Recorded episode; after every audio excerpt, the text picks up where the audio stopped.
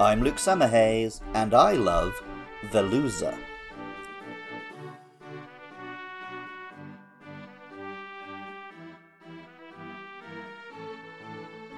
I love animals. I've been a Pokemon fan for so long, I can't even remember if I became interested in Pokemon because I loved animals, or if I developed an interest in animals thanks to my love of Pokemon. Either way, once or twice in my life I've tried to become a vegetarian.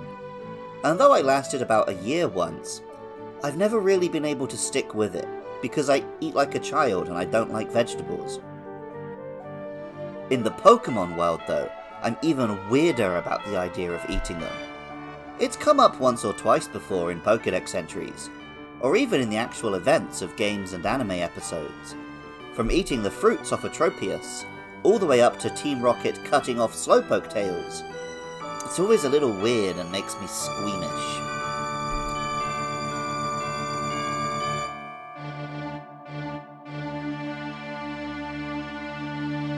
Veluza is a water and psychic type Pokemon found in Paldea. With a sharp, predatory design, it reminds me of Generation 8's Arrokuda, yet it has a unique skill that separates it from that fish. Pokemon Violet explains Veluza has excellent regenerative capabilities. It sheds spare flesh from its body to boost its agility, then charges at its prey. In game, Veluza's animations literally show it shedding chunks of its own body when attacking. Scarlet expands on this and raises those awkward questions about eating Pokemon. When Veluza discards unnecessary flesh, its mind becomes honed, and its psychic power increases. The spare flesh has a mild but delicious flavor. This also manifests in the unique move Fillet Away, which massively boosts Veluza's attacking stats and speed in exchange for half its health.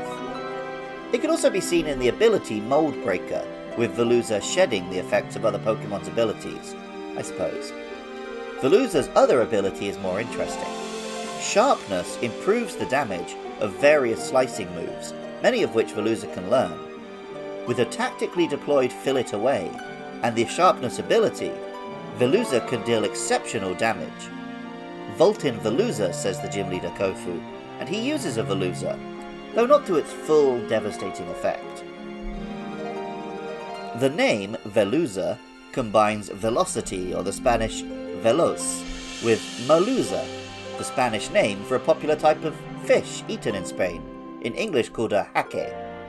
This fish, and the filleting of it, should it be filleting? Fillet away? Sounds like something RuPaul would say. Anyway, this fish and the filleting of it is the main inspiration for the Pokemon. The Japanese name, Migaluza, also combines this fish with Migaru, Japanese for nimble. I don't want to eat a Veluza, or any other Pokemon. I wish I didn't want to eat animals in the real world. Unfortunately, I just love the taste, and I guess I have a weak will. Here's hoping those lab grown burgers and artificial meats will become more widespread soon. Music for Luke Pokemon is composed by Jonathan Cromie. Artwork for the show is by Katie Groves. Writing, producing, and editing is by me, Luke Summerhays, while funding is provided by lovely listeners at patreon.com slash podcastio. Our next Pokemon will be Dondozo and Tatsugiri, so if you have thoughts about those or any other monsters, hit me up with a DM or an email to lukelovespkmn at gmail.com.